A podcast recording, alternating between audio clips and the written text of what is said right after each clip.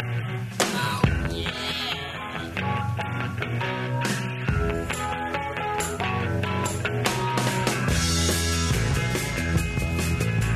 once again, everybody, to another edition of After Further Review with Mark Ferrer and John Pelkey. As always, we're going to talk a lot of football today, and that means we have to have our good friend Derek Abbott, assistant football coach at the Coast Guard Academy, former college football quarterback. And uh, if folks, if you wanted to hear NHL, NBA, NCAA basketball talk today, you ain't to get it. Um, as much as I'd like to spend hours talking about James Harden and how he may be the uh, he may have two things going for him at the end of his career. He'll be in the Hall of Fame, and he will have played for more teams than any other Hall of Famer. I think that's what we look forward to. Can, can I ask you one question, Johnny? I have to ask you one question, and and and Derek, if you if you follow this at all, why why are people saying this is unprecedented? Didn't they have the same thing in Oklahoma City? with with KD, Harden, and Westbrook. Now I know Westbrook's not as great of a point guard, quote unquote, as as Kyrie Irving is. Right. at least he played. No, I'm yeah. just kidding. I mean, what's what's the? It, it, I'm not hearing any comparisons to that because they had basically that big three.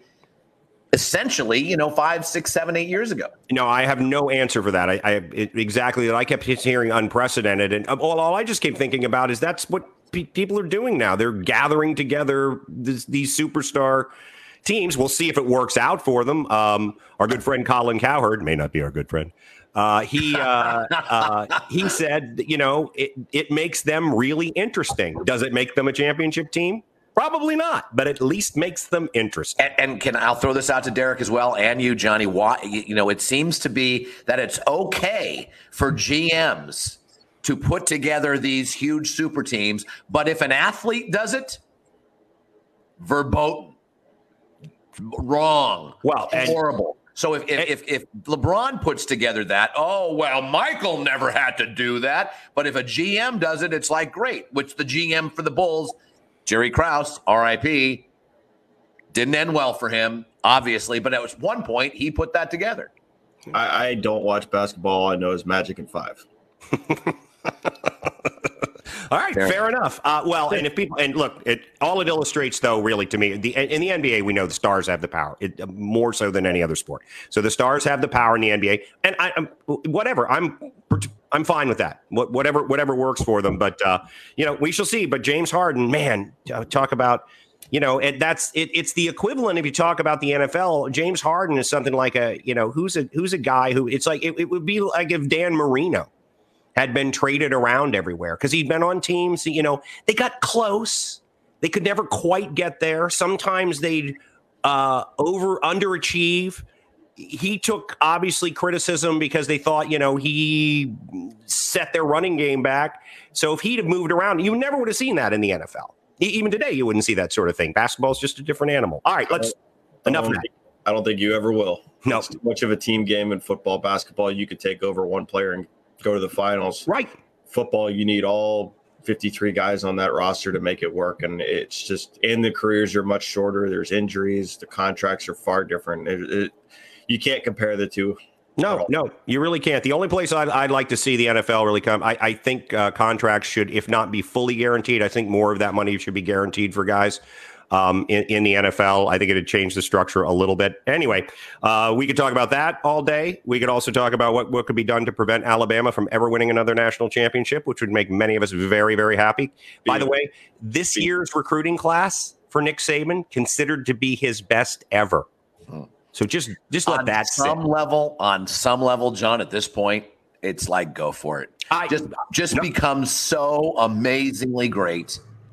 Why not? And, and, I, and Cowherd our good friend Colin Cowherd, maybe may not be our good friend, uh, thought that why why isn't he getting more of a look? Is it because of one season at Miami? I saw that. No, he was he nine knows- and seven the first season. I, to be honest with you, I don't know if at this point Nick Saban would want an NFL job. Why? Why get that headache? Why not just continue to write this legacy in Tuscaloosa? Granted, you live in Tuscaloosa, so there's a downside. But you know, eventually, you could buy Nebraska. The By the end of his career, he could probably buy Nebraska if he'd want it, or you know, maybe a, a better state, one of the Dakotas, or you, you know what the the most impressive part about Alabama's run is not only the ability to recruit these five star kids, but also keep those five star kids throughout their entire run. And seriously, I think it's such a, a tribute to their culture and, and, their process and how they do things on a day in and day out basis because you have guys that are the best of the best from wherever they come. And now you're going to a school where you are now competing versus the best of the best. I, I played against a running back that was an Alabama a running back from Dr. Phillips. His name was Dee Hart. Um, he was a fantastic running back in high school. Um, really one of the best players I've ever seen live um, at the high school level, and especially in Florida. He went to Alabama and had to compete against like Derrick Henry, Kenyon Drake. like, I mean, this is one of the best players in all of Florida, and now he's you know the fourth or fifth string running back on an Alabama football team. So just their ability to just keep guys around. yeah, but he stayed there. Yeah, impressive, and, and it's just a commitment to process. Going, hey, you might not play the first two years, but those second and and or that third and fourth year, you, you might make, be able to make yourself some money um, after those years.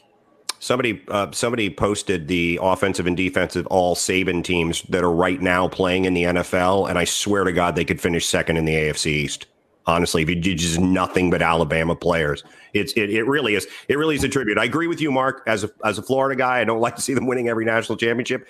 I nothing against them whatsoever. Continue doing what you're doing. You are utilizing the system as best as anybody probably ever has. And to Derek's point too, not only with players, but uh, just just the ability to find these coaches. Sarkisian, um, Lane Kiffin, guys that people were not going to take a chance on. Some of those guys yeah, and, and, particularly, you know, SEC repeat national champions. You know, you know, you think, oh, you know, he'll get another job as the offensive coordinator at Tulsa. No, no, no. He's getting it at Alabama, and then they're parlaying that into success too. Yeah, I don't think there's any argument that uh, Nick Saban uh, will off be considered the second best coach in Alabama history because there's just way too many of those old toothless rednecks who still love the bear. But uh, he's the greatest college football. It's no coincidence that him and Belichick are good friends. Yep, not at all. And and work together. They yep. were on, you know, uh, Saban was on was his DC, I think, for Cleveland back in the mid '90s. He was a defensive coach. I don't know if he's coordinator, but yeah, yeah, there is no doubt. Okay, well, so now that we brought up a, a, a, an NFL coach, let's jump over to the NFL. Uh, Derek, we talked about this on the show earlier this week. The biggest surprise for us uh, last week was the Rams just because I think we had all put a lot of stock into um, Seattle while acknowledging that they were struggling down the stretch, particularly offensively. For you last weekend, what was what was the biggest surprise of the weekend? Well, I mean, obviously the biggest surprise was the Steelers. Um, really bigger than Seattle.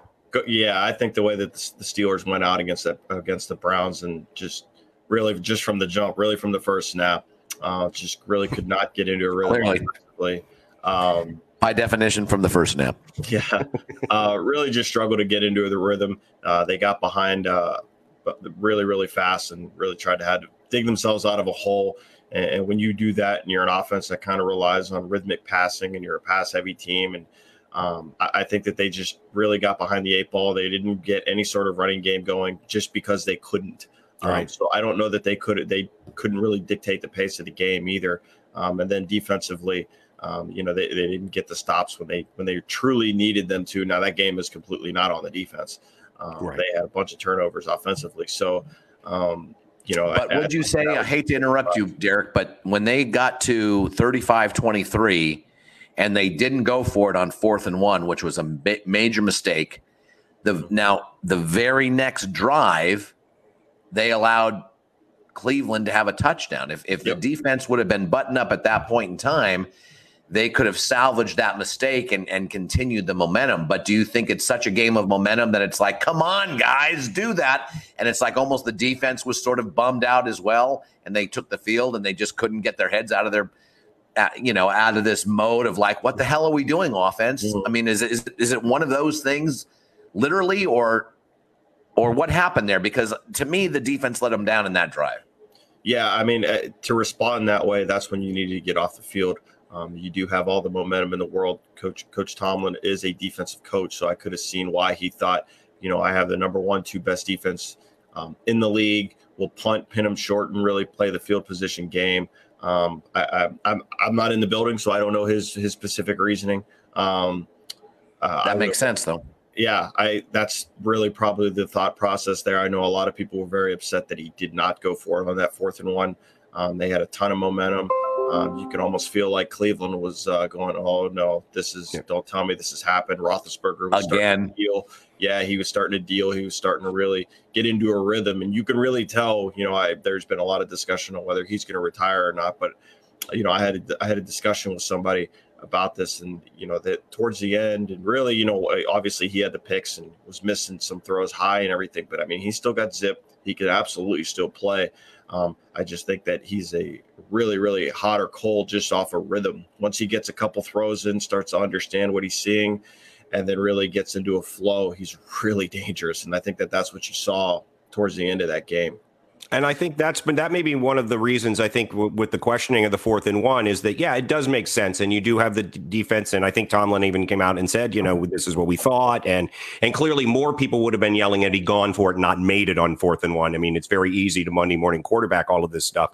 But I think to your to your point Derek that offense, which had been so hit or miss throughout the season, a lot more miss than hit, I think, at times, had finally sort of caught that rhythm that we'd seen in the second half uh, against what was in Indianapolis a couple of week, weeks before or so. So I think, you know, just, just for some of us, and it's easy, as you say, when you're not in the building and sitting at home and, you know, having a beer and watching it on your on your couch. But I think some of us felt like oh, we were feeling that momentum as well. And it's like, if you're going to take this chance at any point in time, two quarters ago, you probably weren't, weren't going to want to do this because your offense was sputtering. But that was at the point in time where their offense wasn't uh, uh, wasn't sputtering and was starting to, I think, worry the Cleveland Browns. The, the only reason I'm a little surprised that you say that's the most surprising is because I think that just the idea was with Cleveland is that they were a more well-rounded team than were the Rams. Um, yeah. Because the Rams' offense has been, you know, at times just, you know, particularly with Gerald Jared Goff, who is a, a, bit of an enigma at this point in time. Um, that's why I think uh, I thought. Also, I know you picked uh, the, uh, Seahawks for the Super Bowl, so I thought you, you know, could save yourself with that one. Yeah. But that one, just talk about that for a minute because that was um, that the Russell Wilson we expected as that game stayed closer and closer and closer. Really, really never materialized. What do you see in that game? I know that is a great Rams defense. Yeah, they're beaten up a little bit too mm-hmm. uh, toward the end of that game, and they still really dictated pretty much everything. Yeah, that was really interesting. You you never saw the true Russell Wilson moment. Um, I think a lot of that, again, you, we talked about the Rams having such a great defense, just the way that they're able to play Seattle. Um, they play a lot of that too high stuff. They don't give any true indicators um, to a quarterback, so you're able to you know spin down or and play cover three or or play quarters, which they do a lot. They play a lot of match quarters and stuff. But when when you play match quarters, the way that you sometimes want to teach it is that you also keep your eye on the quarterback. So you're not only able to play the receiver, um, you can also, you know, the, the, eyes of the quarterback will usually take you to where it's going too. So they're able to jump some some routes as well. But um, you know, you heard at the end of the game, Pete Carroll, he's talking about how he wants to get back to more of a running style of football. Um, they just released their offensive coordinator, um, Schottenheimer, um, which I thought was pretty interesting after they had just said that um, they were going to retain him. So just maybe conflicting ideas of, of where the offense should go. So um, there might be a little bit of a, a, a, revamping in Seattle. I know that, you know, Pete Carroll is a play cover three, run the football, control the game kind of person. Um, I think with Wilson – you know, there, there, was a whole let Russ cook movement, right? Mm-hmm. Everybody wanted Russell Wilson to throw, and then I mean, I was one of them. Yeah. Um, and then I think towards the middle of the, it, really, it just kind of sputtered out. Um, it really did, like the second half. You you were mentioning that, Joe. Yeah, you saw you saw some more teams play some more too high stuff to really take away the deep ball. Um, you know, and then those second reaction plays by Wilson. Um, that I think when you go into a game and you think, well, you know, if we don't have a great play call or if we don't like a look, Wilson will just get us out of it. Mm-hmm. And I don't always think that that's really the best option. You have Wilson is 32 years old. I'm not saying he's old, but he is getting up there. I think that really the best course of action for this team is you have a shorter quarterback that in a quick game stuff can really his vision might blur sometimes. So that's where you see him pump pump and then try and get out. Maybe he's not seeing some things. I, am like I said, I'm not in the building. I don't know. Um, but just coming from experience as a short quarterback, that mm-hmm. when a defense can kind of mess with your vision, um, it gets you to second guess because there's a lot of times where you don't even see the receiver, you just know where they should be, and you're looking at defenders, which is really what you should always be doing. Look for defenders and trust your receivers. But I think that they really struggled in the quick game, and I think a lot of teams were like, "Fine, you want to try and throw the quick game, throw it. Um, you don't run the ball great, we'll make you throw short." and then we'll take away those second reaction plays by Wilson. So I think going forward, maybe they do get back to the run, maybe a lot more boot stuff that you see in a lot of these offenses nowadays to to help Wilson's vision, things like that, and a lot of more play action, throw the deep ball. He is arguably the best deep ball thrower in the mm-hmm. league. Right, but if they take that away, then you've got to adjust, and that's what they're saying about Brian Schottenheimer is that he didn't adjust in the second half of the season. Two defenses taking deep ball away and putting some more you know, getting some more uh, uh, bodies, I guess, in the lane. Yeah. So that Russ couldn't see the for the short mm-hmm. stuff. So now he can't see short stuff. He they've taken away the long game. You know, and he's a great quarterback. Yeah, ex- exactly. and you can't run the ball. so, so you can't short pass, long pass, or run the ball. How's your punter? and he's well, not, you know he is again, not that's what that's that's right. the problem with the Steelers. That's yeah. the problem with the, the Steelers. They uh, uh, Ben wasn't throwing long. They didn't run the ball, and everyone just blocked up the intermediate stuff. So that you know, it's it really is amazing. Even though Nick Saban says the defense is you know the best defense doesn't win championships anymore because the offenses are too good. Uh, there are still offenses that don't counter react, and I guess they a lot of the narrative out there is that Brian Schottenheimer didn't do that. That's why he's gone. And I think we're seeing more and more in that. And, you know, that's why I always argue that Joe Gibbs is the greatest coach in the history of the NFL is at halftime adjustments. But I think what we're seeing now is that any team that doesn't have an ability to adjust – um, at halftime or a point in the game is it, you just can't do it. You can't dictate everything anymore. You do have to be able to react to what other people are doing. Uh, well, let's jump around and talk a little bit more about these games. Um, the slugfest of the weekend was clearly Baltimore and Tennessee, and you know you're going to hear a lot about skill position players and that and everything. But honestly, that was a game that I think Baltimore won up front. Yep. In that game, they pushed Tennessee. And Tennessee is a physical, I mean, they'll pound you, but they they took Derrick Henry out of out of yeah, 40, 40 yards, something like that. 40, um, amazing. Another, as we're staying on this theme, that was another thing that was really, really kind of shocking to me that they were able to do that, Derek, as well as they did. Yeah, you know, I thought that they bottled up. I mean, this is a, a guy that has rushed for 2,000 yards this year and really had, had, had, dominated in the games where he's played against them. And they really just bottled him up well.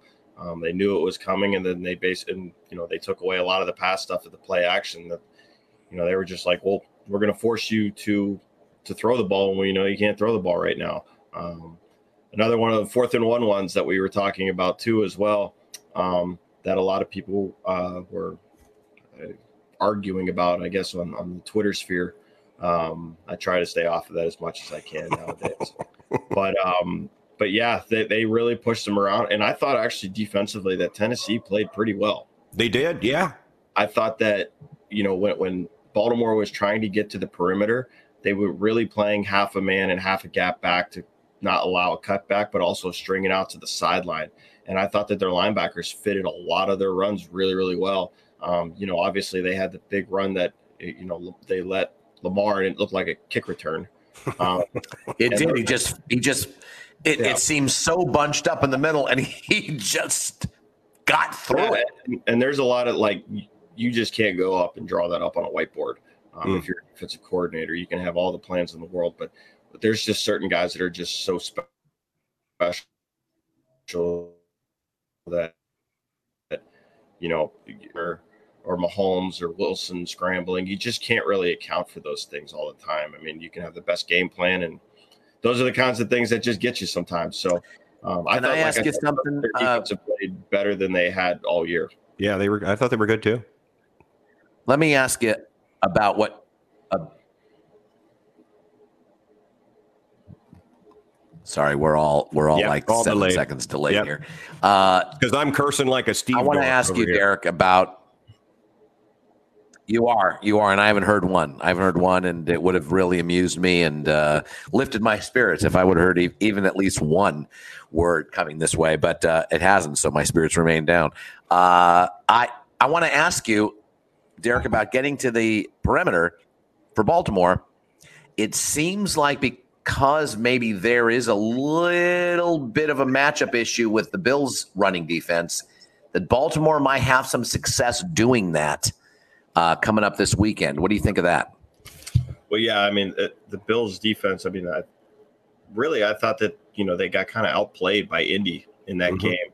Um, I thought Indy was able to do some things that really I really didn't think that Indy would be able to do. I mean, they really they executed their game plan exactly what they wanted to do, and they were still down in that game.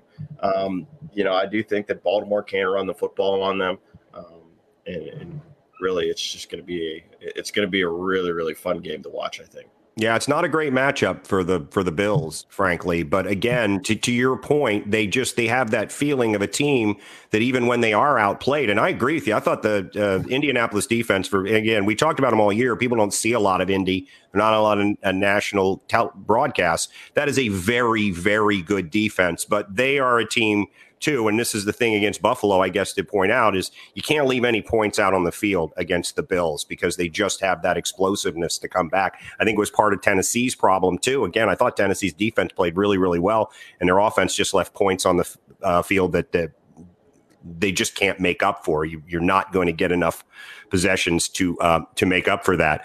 Um, the uh, just quickly on the other uh, matchups of the weekend um, with Tampa Bay, um, it, their defense against a quarterback that they'd never seen and they didn't know much about, who played really, really well. I'm certainly happy for him in Washington. But I think their defense was exposed a little bit a, as well. And now they go, uh, you know, to New Orleans, the team they know better than anybody. Uh, the Tampa Bay defense stout enough to win this game? I think it's going to be really tough. I think that you're going to probably see more cover two man by both teams than you'll ever see in a game. Um, when I say cover two man, it essentially is um, some people call it cover five, two man under. Um, you have two high safeties, so it's a two high structure. And then every one of the, we've talked about on this podcast, I believe, and all of the defenders underneath are in man coverage, but they're not in a typical man type coverage. You're playing a specific technique called trail technique, where you're basically in the route runner's back pocket. So it allows you to jump routes, um, the in cuts, and things like that because they know that they have help over the top. You typically run these defenses versus quarterbacks that like to get the ball out quick and uh, and don't run because when you try and run this against a Lamar, a Mahomes, or an Allen, everybody's back is turned to the quarterback. The quarterback can take off and run. So Brees and Brady are not, you know, dual threat athletes by any means. Combined age, John? 157. Yes. So, um, in that sense, yes, I think that for for the Bucs offense, I think that they're going to have to do a couple of things. I think that they're going to have to really use alignment and some motion stuff to help their receivers get off of this man type coverage. Um, I think that they struggled. That New Orleans loves to be physical in defense. They're going to push you around. Um, the, uh, Mike Mike Evans, you know, has has kind of struggled against the Saints and over yep. the years. So, Lattimore has his numbers seems seemingly exactly exactly. So the Saints are going to be want they're going to want to play physical, um, and they're going to want to get pressure on Brady. Um, so I think that when you when you use condensed splits, you use some motions, it forces a defense to try and back off a little bit because they have to read. Okay, well, if they're going to cross and stuff, you don't want to basically scheme yourself into a pick or align yourself into a pick. So those and emotions as well, where you get a guy that's already running, it really takes these guys off of press coverage. I think that the impact of Antonio Brown will be huge in this game. I agree. The, I their, their last matchup, that was his first game, Derek. I think it's going to make a yeah. difference. I think that he's really come along and he's been a really, really good part, big part of their offense going forward. Um, even even their run game stuff, they they did a little bit of different stuff last week. They actually ran more zone and split zone stuff. Um, as opposed to just duo, which that's all they run. Hmm. Um, on the flip side, you know, Bruce Arians and, and Todd Bowles are like the same person. They're like, we're just going to do what we do, and that's it. Um, so what do we just talk about? That's Seriously, that's, that's what they are becoming uh, obsolete. You have to make yeah. adjustments. Yeah. So, and for for the Bucs defense, I think that you know you're going to have to be able to get there with four, um, and, and really just put pressure on Brees. I think and this almost sounds like it, it shouldn't like people shouldn't do this, but I almost want to say like fire zone the hell out of Drew Brees. Just blitz him. And because he can't move. Right. I mean, he can step up and he's one of the best in NFL history at doing that. I mean, I, I just blitz him because. But you also brought, pointed out uh, passing lanes and Drew Brees. I Drew Brees is one of the first interviews I ever did at the ESPN Club, and I think he's in the uh, the program is like six one. If he's six yeah. one, then I'm six and three quarters. He's yeah. also not a tall guy, and you get guys in front of you and keep stay in front of him. That's going to be a problem for him.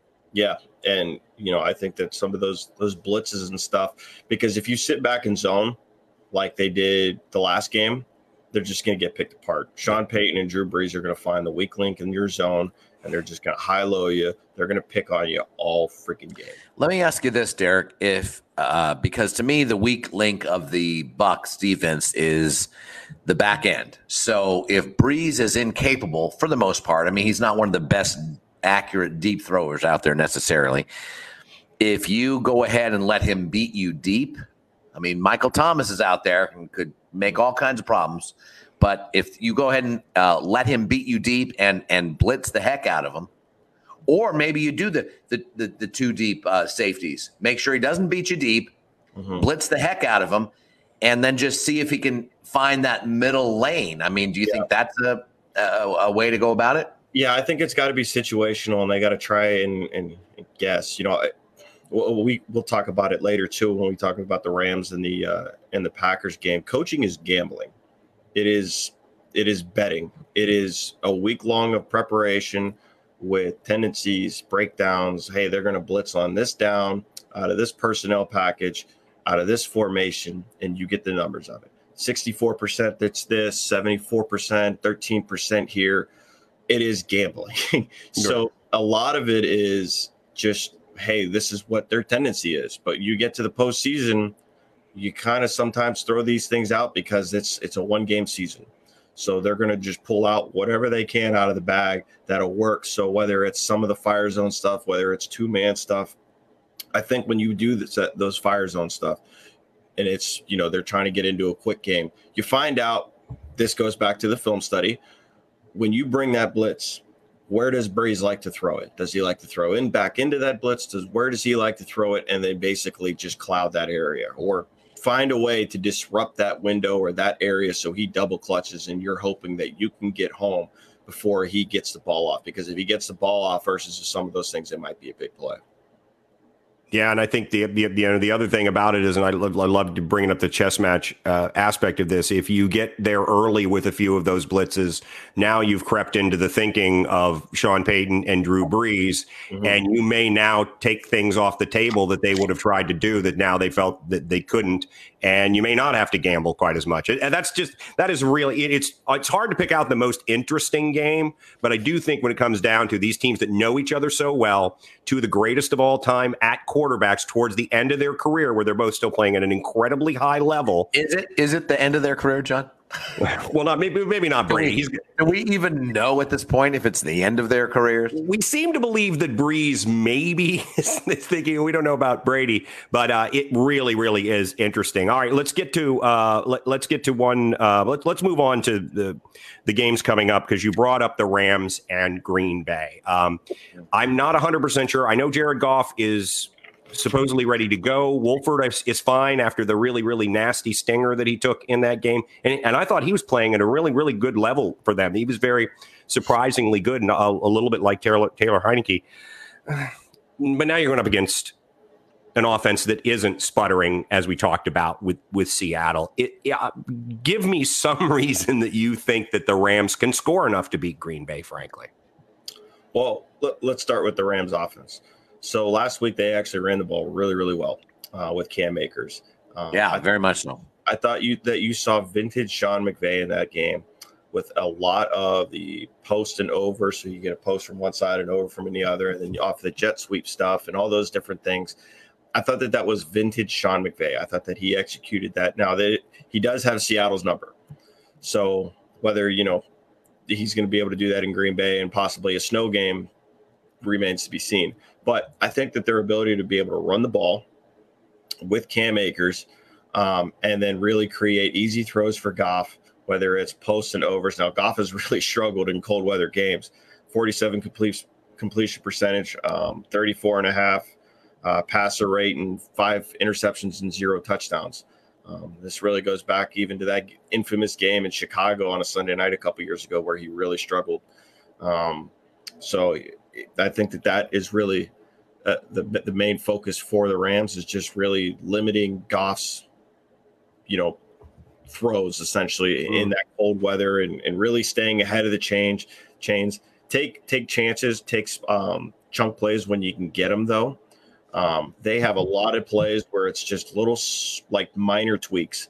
Uh, whether so, we talked about the you know the post and the over concept. Some people call it a Yankee concept.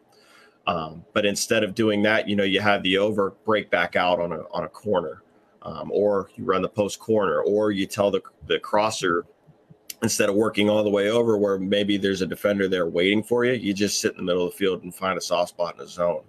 Um, those are all kind of the things that McVay does. There's so many little tweaks, and everything looks the same until it isn't. It's kind of the illusion of complexity.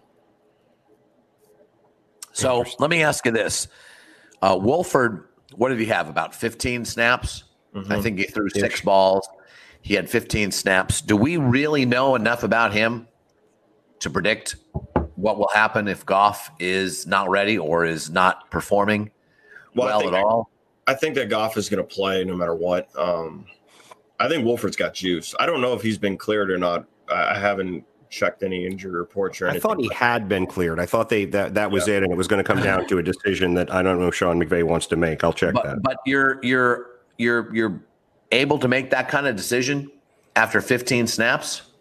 I, I well that and the game before as well too. He did start against Arizona the week before, and like I said, I mean, he's he's got juice. He can make some throws and he can make some plays with his legs too. Um, if he is available, maybe a package or so. I think that Goff is the guy that you got to go with, um, just because you know he's gotten you to the Super Bowl. I know that he hasn't played well recently, uh, but he did uh, he did lead them to a win off the bench last week. So. So what about Green Bay and um, you know, do we do we know n- number one the status of the of Aaron Donald? I mean, I know he says he's ready to go. I know he says he's ready to play, but that injury is pretty painful. Uh, you know, Aaron Rodgers more than likely is the MVP. Mm-hmm. Uh, I mean, is there any way to really slow that offense down at home in the cold? Yeah, well, here's here's the really interesting part about this matchup is that you have two offenses that are very similar to each other, um, and Brandon Staley is one of the better defensive coordinators in the league. Um, yep. So he understands what a lot of the times, you know, th- this kind of offense is trying to accomplish. Um, I think that there's a misconception right now that you're going to see Jalen Ramsey on Davante Adams the whole game, and I don't know that that's the case because he doesn't travel with number one wide receivers. Um, they do move him every now and then. They'll put him in, in a slot or a nickel um, as you know as that guy, um, but he you know he doesn't really travel with the number one receiver. Um, I think the one time that you could see him is that in the backside of a three by one. Um, and you know he might go play man coverage on him, and they'll essentially what we call lock. So you might play cover four. You have three receivers on one side, one receiver to the other. The defense will play cover four or quarters or match or whatever they want to play to the three receiver side. And then a lot of times you'll play what we call lock. That backside guy is in man coverage. Wherever he goes, you go. But with them knowing that, now you can mess with the with the Rams rules. Okay, you're going to play what we call four lock or match lock or whatever you want to call it. Now you could bring a guy from the three receiver side into that void, take Adams out, and now you're running into basically an open area because it's been vacated by the corner. So if you run, you know, a hitch or a drag, that corner is going to run with that receiver, take somebody from the strong side, run them on a crosser route to that side, and really there's nobody home.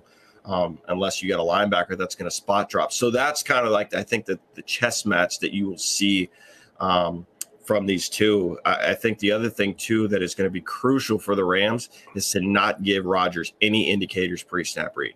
The Rams are one of the best teams at doing this. Um, like I said, they play cover two or, or I'm sorry, they play cover four a lot. and match coverages. So it's essentially a two high look. And, you know, we kind of had this discussion about two high versus one high. When you play a one high coverage, you are telling the defense what it could be. So it's going to be either cover one or cover three, usually, typically. I mean, there's some variations, but you normally know what you're going to get. Now, if you add a motion in that, if a guy runs with them, it's cover one, it's man mm. If he doesn't run with it, it's probably cover three. Um, each corners have a deep third essentially, and then the safety has the middle third. So you know what you're going to get. But when you play a two high structure, you're able to disguise these things a little bit more. Now you can even spin down to cover three, or roll weak or roll strong. You can cloud some of these things. You can play cover six, cover it's there's a lot more different things. So with the Rams, and they do a great job of communicating this all the time. Seattle even tried to do it too. Remember we talked about setting guys in motion and really changing it from a two by two look to a three by one look like that, like really fast. But mm-hmm. the Rams really, really do they do really, really well communicating. So I think that the biggest thing for for the Rams defense is just being able to communicate and then pass things off and see things. Well, uh, no crowd helpful in that. You know, we talk yeah. home field advantage, and that's a really helpful one. By the way, a couple of things. Lenny just and and your dad uh, Keith just popped in on the Wolford, and I checked it out too. He is now officially out for the game. Blake Bortles will be the backup. Um, so Black Blake Bortles and Jalen Ramsey together again. Uh, hmm. last last time they were together, they got to an AFC Championship game. So come on, come on, Rams. I think too the way the one way that um, that the Packers could use Davante Adams and get him into space. So they're going to play, you know, that zone type of defense, right? Mm-hmm. You split a tight end out, and you'll see this probably with the Chiefs too. They do it too, and they put Adams at the number three receiver. Usually, when you have it at like the number, you take your best receiver and you put him at the number three, the furthest inside guy of the three by one set. It's usually some sort of linebacker. You can get him into space. You see, you love that. You see where I'm going with this. I have yes. nightmares about it. You love that. you, you adore. You adore that. Yeah. You're essentially tilting it. So now you have a corner playing on a tight end, and now you have a mismatch on the inside, and you can really work that middle of the field too. Yeah, for again for reference, and I think I mentioned this the last time we checked. Check the national championship game, and a linebacker for Ohio State named Tuf Borland, uh, 16 steps behind Alabama receivers uh, in coverage. So that'd be that would cover three as well. Yeah, it, yeah, it was boy. It, even the play-by-play guy in that game didn't, didn't even take the color analyst. Play-by-play guy's like, "Ooh, boy, you got out schemed there." All right, let's jump to because you mentioned uh, Cleveland and Kansas City. Um, obviously, Cleveland. Um, the one thing I would say that I think about Cleveland is I think maybe they're as balanced as anybody. I think they have a they have they have a pretty good defense with not a they're not dominant. They they have a ton of holes offensively. They do a nice job. I think mixing it up. They've they found a good. Uh, a good um, good kind of mix there that uh, benefits uh, everybody on the field. They run the ball relatively well, um, and they get some good plays off script as well. We haven't seen Kansas City for a while. We haven't actually seen Kansas City play great for a while. I mean, I think everyone would agree that they're expecting the flip the switch thing with Kansas City. Any concerns? Because I know we all, Patrick Mahomes is an alien. Uh, any concerns for Kansas City coming into this that uh, maybe a little bit like uh, I think we overvalued the Steelers' offense because of one good half mm-hmm. of football. Any concern that uh, they will continue? You know, they're they're a good team when they don't play well. Um, but in the playoffs, you're going to have to play a little bit better. Than that any concerns for Kansas City? Well, I think that their biggest concern is probably their just rush defense, or uh, their their run defense. Excuse me. Um, it's not really a great run defense. Their their their Kansas City's playing style is very similar to like a Mike Tyson or a Conor McGregor. Um, they are going to want to knock you out in the first couple rounds. You do not. If you play them, there's really two styles of playing them. You try and take them to the distance, like in a boxing match or a UFC fight. You try and go the distance and win and win at the card, or you try and go blow for blow for them with like what the Raiders did, and they had success on it. Um, it's really you know just pick how you want to die. Um, so I think for Cleveland, it's going to be let's get this game to the fourth quarter. Don't get knocked out early. Don't get down early because if you do, you don't have the horses to get back into it, especially with this Chiefs team. Um, you know, I, I, think that for Cleveland, what I think what they can do with an over aggressive defense like this is you can keep Kansas City off balance. Obviously, you're going to run the football, but take your shots when they are there and when they least expect it. Um, some double moves with some guys that are over aggressive at the corner spots. Um, and then get ba- getting Baker out on on play actions and things like that. I think that that's how you can stay in this game. I don't think that you know well, they got to run the ball four, three times in a drive, and then that's how to chew clock. I mean, you got to score points. You can't trade field goal. You can't go down into the red zone and kick a field goal. You can't do right. that in this game. You're playing, you know, a, a track team. Um, this is this is Thanos. He, this is Mahomes. He's inevitable. Um, and I think for Cleveland's defense, they really got to play between the twenties. Um, play great red zone defense. Fit like be phenomenal at it. Mm. Give up, you know, you can give up stuff between the 20s. That's fine. Uh, just don't let Kansas City score from the field. Make them earn every touchdown. Because if you let like let them, you know, strike lightning on a deep throw or something like that, that's not what you want. Force them into the red zone and then play defense there and, and, and try your luck there. Well, it's funny because we both we've talked about Greg Cosell and how much we love Greg Cosell, and I heard, I heard him talking about it yesterday, and he you you know that old thing that and we bring it up as well is you know run the football, keep uh, Patrick Mahomes off the field. He said here here's their problem: the average NFL game, the offense gets 12 possessions. Okay, so let's say you run the ball and you give them nine possessions. The problem is then you cannot allow them to score touchdowns on seven of those possessions. Yeah. And that's why he said the same thing. He said, you have to score points against them. You can't, you can't a low scoring game would be, you know, 28 to 24. You can't think in terms of 17 to 10. And uh, I think from what I know, Cleveland's Red zone defense is somewhere in the middle of the league. I think. I mean, they're not like I say. Cleveland doesn't. I don't think, other than maybe running the football for a good portion of the season, they don't do anything great, but they do enough things good. And that I, you know, they they are going to have to do though, Mark, all of those good things as good as they've ever done them. Yeah, I just think earlier this week, Lenny, one of our um, most loyal listeners, from yes. back. Oh, I don't know. I want to say decade 2012 at least, at least, uh, at least one decade. Said that just go with all the favorites, and it's like we're in a fantasy world a little bit. We're hoping that Kansas City, because they haven't really looked great in whatever amount of time, that they're not going to look good. That Cleveland somehow is going to do everything perfect. we hope that somehow the Rams are going to go into frigid Lambeau, the frozen tundra, and without really a quarterback, somehow beat Aaron Rodgers and that team. And frankly, we're hoping that no team, you know, the whole idea of a team beating another team three times. How many times has that happened? How many times has a team faced a team three times? Right. Steelers, Ravens.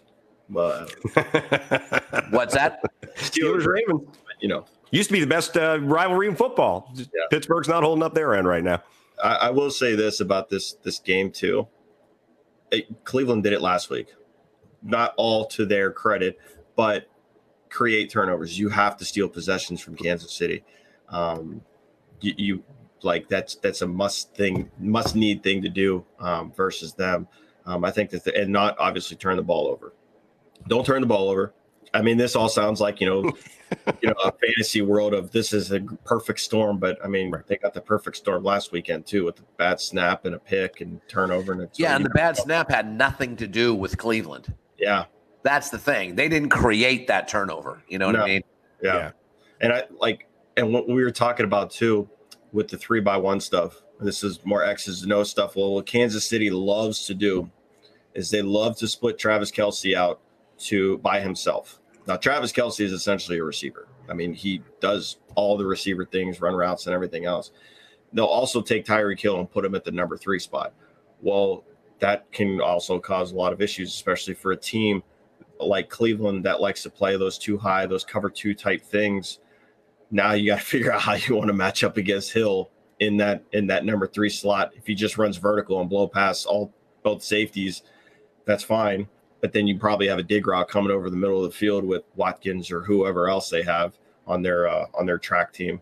So this just so so many different things that Kansas City can do, and I really don't even know how you can do it because they even get Clyde Edwards Helaire back. So, so like let, let's say let's say they go to a two high look, and you know Kansas City wants to throw the ball, they're not having any success. Well, you're at a two high look. Just run the ball with Clyde Edwards Helaire. He gets eight yards. Now you got to spin a guy down in the box or something like that. Now you take your shot with Kansas City. Or yeah, and then all, all of those scheming things, uh, you, even throw all of the scheming things they can do to beat you. But then there's that extra added thing with okay, play breaks down. Mm-hmm. Well, now now you may actually be better than you were with the scheme because you get Mahomes out in space. You got to you got to keep him. You got to get there with four. I think. Really, I mean, Myles Garrett has to have his best game. I mean, and the thing is, Mahomes is even better when he's running laterally. So, and it, which you wouldn't think, you would think, oh, okay, well, quarterback stepping up like a Drew Brees or Tom Brady or something like that. When you see those guys step up, you're like, oh crap! Like here, here comes, here comes a deep dig route down the middle of the field. with, with Mahomes, that's going to be a dime. That's going to be right on the money. Yeah, you know? Mahomes, it's like he gets out vertically and then he throws a sidearm ball and plays hero ball 40 yards down the field. And it's kind of like Josh Allen too, what he did last week against Indy. And it's like, how does this to Gabe Davis like twice in a row? Mm-hmm. It's like, how does this even happen? Like this, this shouldn't happen. This is like when you play Madden and you boost your player up to 99. That's the only way that my dad ever beat me in Madden. He always boosted his. I always created myself and did that. I was a yeah. fine, fine wide receiver. He, he boosted his what to 99? His own players, and he didn't tell me. That's that's how he always beat me. That's how he can only beat me now. But um, it's it's it's you got to be able to contain him in the pocket and limit those hero ball plays. I mean, I would th- think that Josh Allen is similar to that, right? Josh yeah. Allen's almost better on the run than he is. I mean, it's amazing the progression that he's he's had over the last two years. You know, Day, Daboll is it Daboll? I don't know the pronunciation. Daboll, Brian mm-hmm. Daboll.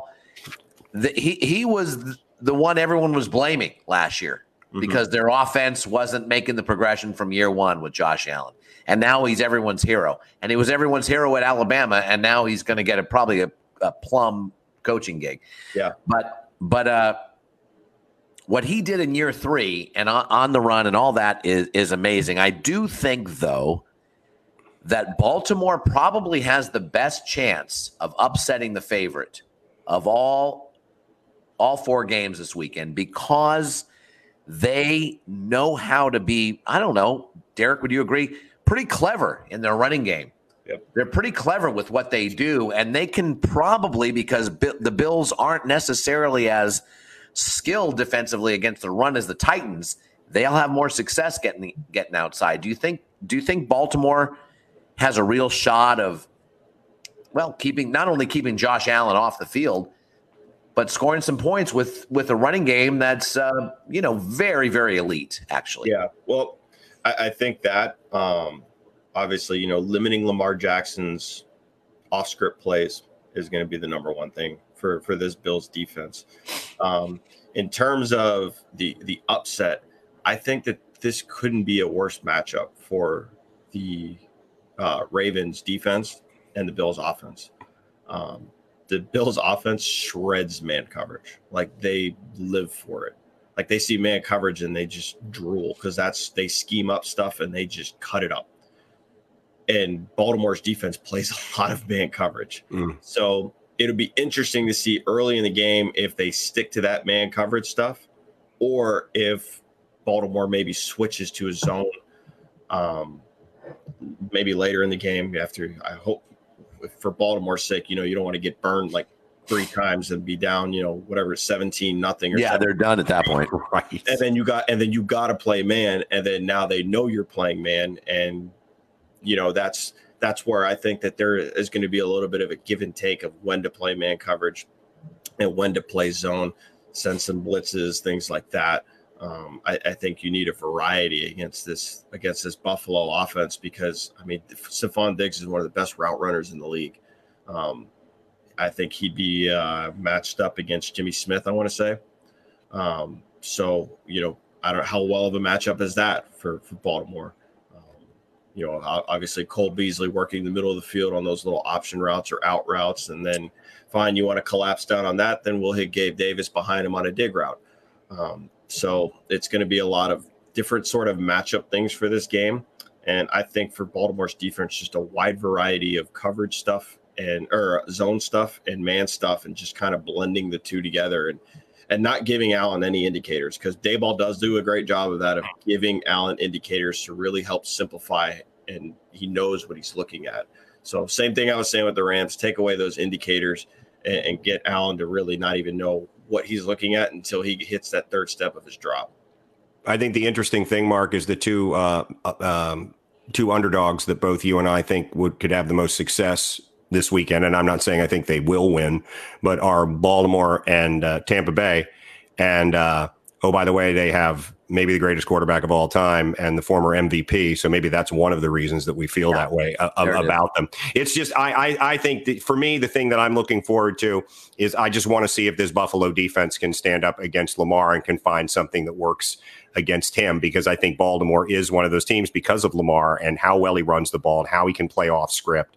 Uh, and and and the improvement that we've seen from that offense throughout the year, I think they could uh, they could play a little shootout with Buffalo for a while. I think, I, think, I really think they could. I think um, that Buffalo's corners need to be physical. Um, I think that they need to put pressure on these Baltimore receivers to to get off the line and get open. Make Lamar throw tight window throws.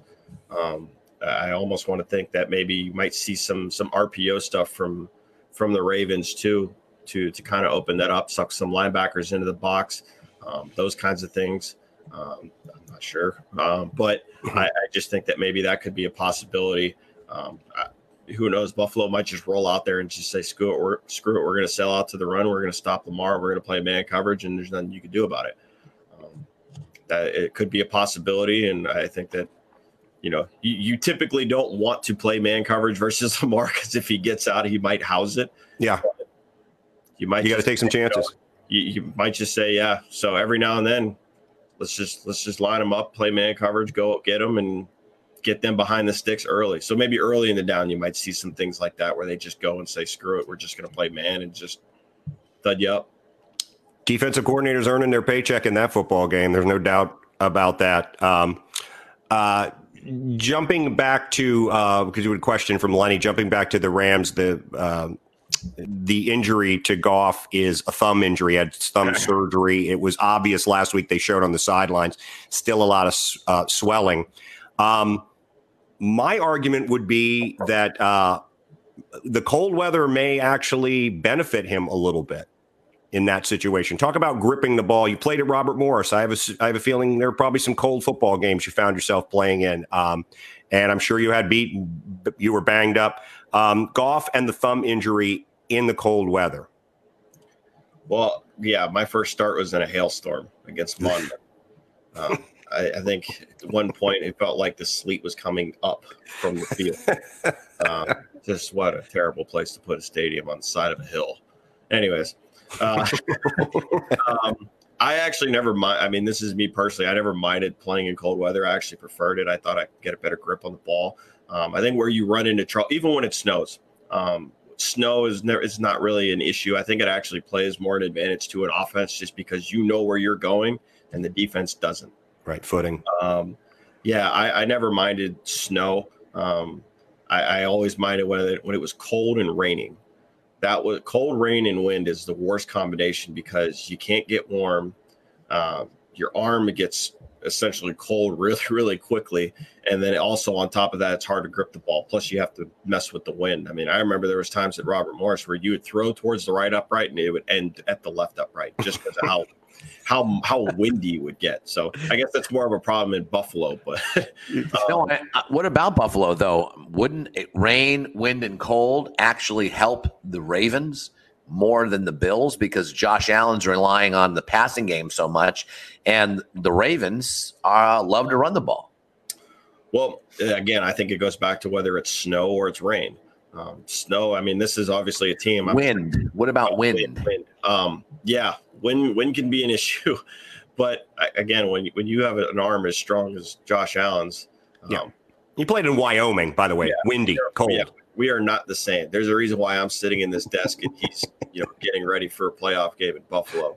Um, I'm sure that they obviously practice these things. This is, you know, we're going to go out and we're going to go practice when it's miserable outside. So come game day, this isn't all new to you. So I don't know that they're practicing in their bubble this week. Um, but yeah, I, I would think it would affect Mark Jackson throwing the ball because Florida kid, obviously Louisville is not Buffalo, mm. uh, and I think he said that this would be his first ever snow game. Um, so I remember the first time that we played in the snow, and I, all my buddies from from Orlando, the Florida guys in college, they were like, well, "What is this? How do we how do we play in this? We've never done this before."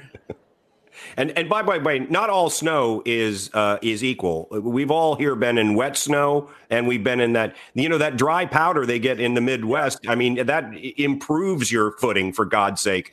But mm-hmm. uh, yeah, you get that wet. I, I yeah, I, I think the worst case scenario for anybody is that kind of almost freezing rain thing mm-hmm. with with a lot of wind. It, looks like we have a chance of snow in Buffalo. It's at forty percent, but from what I just saw, it doesn't look like there are going to be uh, too many problems with wind uh, up there in Orchard Park. Um, all right, so let's we, have gone through this. Now we have to uh, actually figure out who, what we think, and we have to go out on a limb here and make some predictions. Let's start with. Cleveland and Kansas City. You, you've talked about what Cleveland is, is going to have to do. Um, it, it's it's a tall tale, but we should also point out that Kansas City has not been perfect this year. Um, they have. Uh, they, they, seem to be relying, at least the people picking them seem to be relying on the don't worry, they're going to flip a switch thing, which worries me a little bit.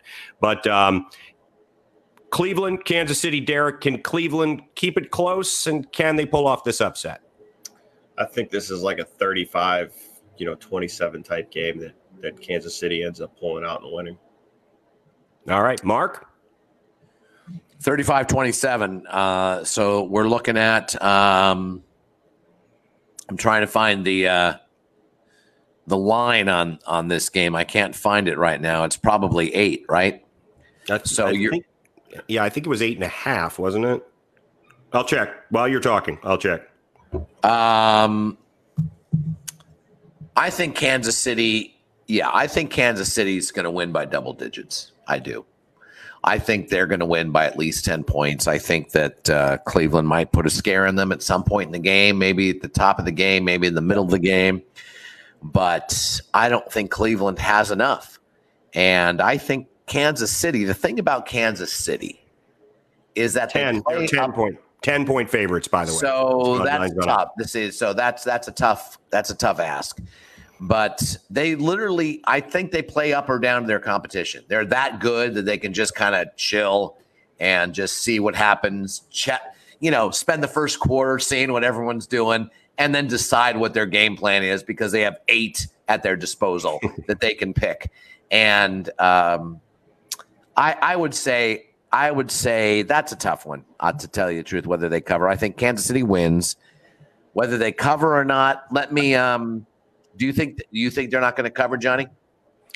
No, I think they'll cover.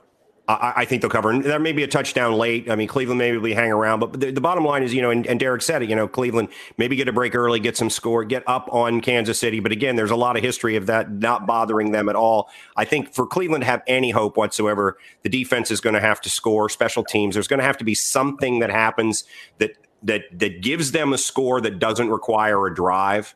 Uh, seven I, or 10, 10, points that way, maybe they have a chance, but I just don't see. Them. And Lenny, who is a bit of our, uh, you know, our bookie gu- guru, um, says that Kansas City is not good against the spread. So it's probably going to be right around there. You know, to, to your point, 35 27, you know, 37. It's going to be right around 10 points, but Kansas City will win relatively comfortably. It's going to be one of those games like Ohio State and Indiana, guys, where yeah, Indiana made it a game, yeah. but you never, you never thought that Ohio State was in trouble. Yeah, it actually feels like the Miami game that Kansas City played earlier right. this year, where Miami had control of the game, and then all of a sudden one interception, and it just completely snowballed. Yeah, that and that's the thing you're asking. You, have got to ask in those games for not only the Browns defense to do that, but then I think they have to offensively. They can't no, they turn the be, ball over the point, game. Johnny, they have to be perfect. Yeah, and you, there's not a lot of perfection. Stay in the AFC closest. They're, they're line. not going to be perfect. No, closest line for the day uh, is the Ravens and the Bills. Buffalo is a two and a half point favorite. Derek, Buffalo. Yeah, two and a half point favorite. You and Buffalo to cover. Yeah, and if I didn't pick them, my aunt would yeah. kill me. Mark. I agree. I agree. I think Baltimore is going to give them a run, but uh, I think Buffalo's for real. I mean, for real, for real, not just Josh Allen emerging for real and Stefon Diggs, you know, being you know a all pro, but uh, no, this is a for real team. It's pretty fun to see, actually. I, I, think, I think, they're I think they're going to cover. I think they're playing with confidence, and I completely agree with Derek earlier. I think Indianapolis outplayed them for long portions of that football game. Indianapolis defense really kind of dictated things for a while. Um, their offense left some points on the field that certainly hurt them in the red zone, but I think Buffalo's playing with a lot of confidence. Um, wouldn't be shocked for a Ravens win, but I'd be uh, relatively surprised. All right, over in the NFC, we'll start with that Rams Packers game. It's at uh, six and a half, which I'm a little surprised it's only at six and a half. Actually, I thought it might be a little higher than that. Um, possibly snow up in Green Bay. Jared Goff with the bad thumb, Blake Bortles as the backup. Uh, Derek, what do you think? This is tough. I mean, every now you always want to pick, you know, uh, the LA Rams at a cold weather game and they'll play well. But man, it's just so hard for me to pick against McVay. Um, but these are two guys that know each other well. You almost want to give the edge to just the stadium. you almost want to give the edge to Lambeau. So I'm going to take Green Bay here. Mark, stadium's going to be empty though. They're going to have 6,000 fans. Oh, are they having 6,000? 6,000 6,000 drunken Wisconsinites, Mark. Can they make enough noise? Uh, I think the Rams have won what? One road playoff game in the last 20 years or last 15 years. Uh, and that was in a dome, and that was benefited by a, you know, relatively egregious non call. Um, I don't know. I think the Packers win going away on this one. Yeah, I think it's gonna. I think it's to be really difficult for um, for Los Angeles to, to to keep up scoring with. I just don't. I just don't think. I just don't think they have a chance. Yeah, it's it's. I, I actually think I, I, I think this is going to be another one of those games where I think that defense is going to be keep keep that game close coming into the second half. I think uh, I think maybe towards the end of the third quarter, um, they might start to wear out a little bit, uh, and then finally, uh, a field goal is what the the New Orleans Saints are favored by in that game to beat the Tampa Bay Buccaneers for a third straight time. Um, this Derek, this is another one that's we talked about. This is pretty tough. This is pretty tough to call. Yeah, I'm, I'm going to take the Bucs. I think it's so difficult to beat Tom Brady three times in a year. I know this isn't the New England Tom Brady; it's somewhat different. Um, you know, you don't have Belichick on the on the sideline, and, and that's no slight to Bruce Arians, of course. Um, but I, it's really really tough to beat Brady after he's seen your stuff for for two straight times. And when now with the emergence of Antonio Brown, yeah, they, they could overpower them. It's like this is going to be like a you know track meet, I guess you could say for for for the Bucs. Throw throw your haymakers. It's a lot to defend, Mark. No, it is. There's no doubt about it. But I think that the, uh, you know, I think Lattimore, we've talked about this, sort of has Mike Evans's number. So now all they got to do is bottle up Godwin and Brown. And uh, the problem is, is that to Derek's point, Arians and their D their D their DC just stick to their guns. It's Todd Bowles. Bowles, yeah, they just yeah. stick to their guns. And uh, I have a feeling the Saints are going to come in with kind of a you know game plan that's a little different than they've seen the first two games. See, that's that's the thing. You know, everyone expects. I, I, I don't know how many times. I know Cleveland and Pittsburgh played each other three times this year, but they were one and one coming into the playoffs. You know, when's the last time there was a team that was 2 and 0 coming into the playoffs outside of the 1999 Jacksonville, Tennessee? I don't I don't know it off the top of my head. Yeah. And I don't I don't think as much as I want Tampa Bay and as much as I think Sean Payton doesn't deserve this, um I uh I I'm I'm leaning toward New Orleans. Really? Yeah. I'm a little I, surprised. I hate to say it. I think, uh, and Derek mentioned uh, uh, the uh, Bruce Arians thing. I think Tom Brady's been, become the de facto offensive coordinator of that uh, Tampa Bay offense now that I think he understands. He's more familiar with the people around him. Again, we'll go back to stuff we talked about early on this show. Is you know he has had you know, not a lot of time with these guys really in, in football sense playing with them. And I just think they've gotten better. And I think in the end, in a shootout, which I think it's going to be, because you're right about maybe Todd Bowles will just be very, very stubborn. And Drew Brees, you know, if you give Drew Brees time, he is going to he's going to pick you apart. Uh, I think it's going to be a high scoring game, and I think that the Bucs can outscore New Orleans. The only thing that worries me a little is I've seen some things coming out of New Orleans, and I have been on the Twitterverse. Sad to say, Derek, is I have some things coming out of them where the New Orleans players are talking about they feel like they're being disrespected as a three point favorite in this game a little bit because Tom Brady and all those offensive uh, all those uh, offensive uh, players um, so that could that could work to their benefit, but I like the Buccaneers in this one as well to pull the only upset of the weekend, only favorite that I think is going to win this weekend. So there it is. Uh, bet against all of my picks if you want to keep uh, paying your mortgage, because that'll be uh, pretty much uh, wasn't wasn't a good wasn't a terribly good year pick. You wouldn't be a good coach then, John, because Derek said coaching is is gambling. Yeah, you, I know. You you get all of you know, you, you, get all of what they do, you get it all lined up with all the film you've seen, and and then you decide how how you know how much of the percentage of the time are they actually going to go with what they normally go with. I'm going to go. I'm going to got to guess. No, I'm good. I should go with my picking when I was like seven or eight years old, and I picked teams because of I liked their uniform better, and the team with the best uniform was always the team I was going to pick. I might as well do that. Uh, so if that's the case, Rams are being white. I like the Green Bay greens better there. Uh, Buffalo's wearing white at home now, uh, so I'm going to have to go with them as well. Uh, yeah, no, it's it's. I'm going to pick it exactly the same. I'm going to pick it exactly the same for uniform. So maybe you started as a, a fan of laundry when you were a kid, evidently. That's yeah, Jerry Seinfeld. With all player movement in Major League Baseball now, you're essentially cheering for laundry. All right. Ask, do you like those Rams uniforms? Those what they call bone, where it's looked like you washed your whites with the colors. I kind of do. I like the helmets. A little bit. I, I don't do. like the uniforms necessarily. I, I, don't, I, don't, like. I don't like the the numbers changing colors. Yeah, that, that, that don't do it for me. I don't their uniform the last year, their home one with the actual the royal blue and the yellow yeah. pant, the off colored helmet. I thought that was arguably the best looking uniform in football outside. I don't disagree. I don't yeah. disagree at all. And I do like those bone, but I agree with you. I don't necessarily like the numbers. And we've talked about this before on this show. Teams that change their uniforms have yes. To, you go back to the Denver Broncos, go back to when Tennessee changed from the Oilers to the Titans. That Tampa maybe, Bay laundry may be the thing that we should be uh, that we should be looking that at. We should be mostly focused on. I'm going to go with all the favorites. By the way. All right, I'm. I'm. You know, I'm go, black, go back to the uh, block numbers and the gray uh, gray face mask, but I, people in Pittsburgh they make one uniform change in the city riots. they just change the font. They Seriously, much they the can't font. change the font, much less change a coach. They've had three coaches in 50 years. It's unbelievable. Over 50 years.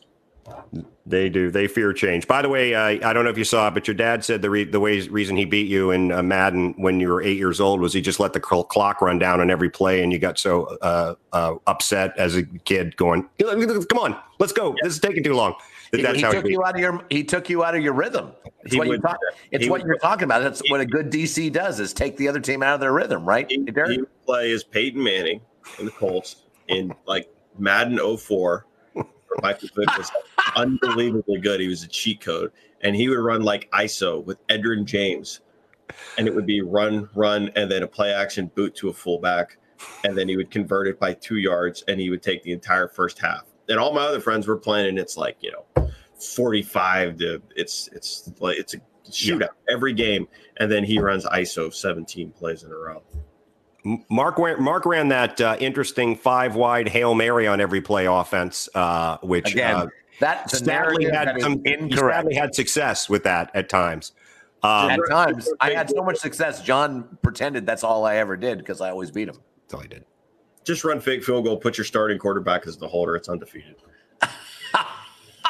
Yes, never never punt on fourth down either. Mm. Romney is going to get a message from me today, and a little, little PlayStation Four Madden fest going on. Hey, Derek, uh, you know we, you know, you're a friend. We've known you since since you you were young, and uh, not that you're not young now. Mark and I are so old, but uh, we really appreciate you coming on all during the season. I'm sure we'll talk to you next week. Uh, Derek Abbott, folks, he is an assistant football coach at the Coast Guard Academy, where everybody who plays on his team is a better human than us.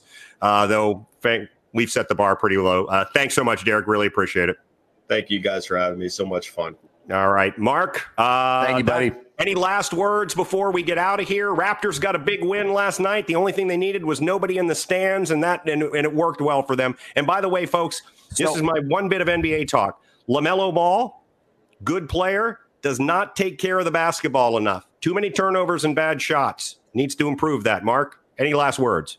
Uh, I, I, it's good that the Raptors have three wins. Yay. Uh, good stuff. We'll eventually talk some NBA. It'll be a lot of fun. Uh, you know, congratulations to Robert Saleh, who no one thought was going to go to the Jets. I think that's pretty fun. Uh, I'm interested. He's, he's, bringing a 49er coach who's going to bring the Shanahan system as an offensive coordinator. Urban Meyer, I don't know why people are upset. Not going to work. Pete, Pete Carroll won a national championship in a Super Bowl. So did Barry Switzer. So did Jimmy Johnson. We did Barry what, Switzer really? Did Barry Switzer really? We saw what Jim Harbaugh did. I'm, uh, you know, it's one season of right. Nick Saban not doing that well. No, I go it's back to unbelievable what people think. Urban Meyer's going to kill. He's got all kinds of draft picks, all kinds of uh, cap space. He's got Trevor Lawrence, going to be one of the greatest quarterbacks of all time. Go Jacksonville. I bet you he takes Kyle Trask. For Mark Ferreira, Derek Abbott, I'm John Pelkey. Thanks so much for listening. We'll talk to you next time.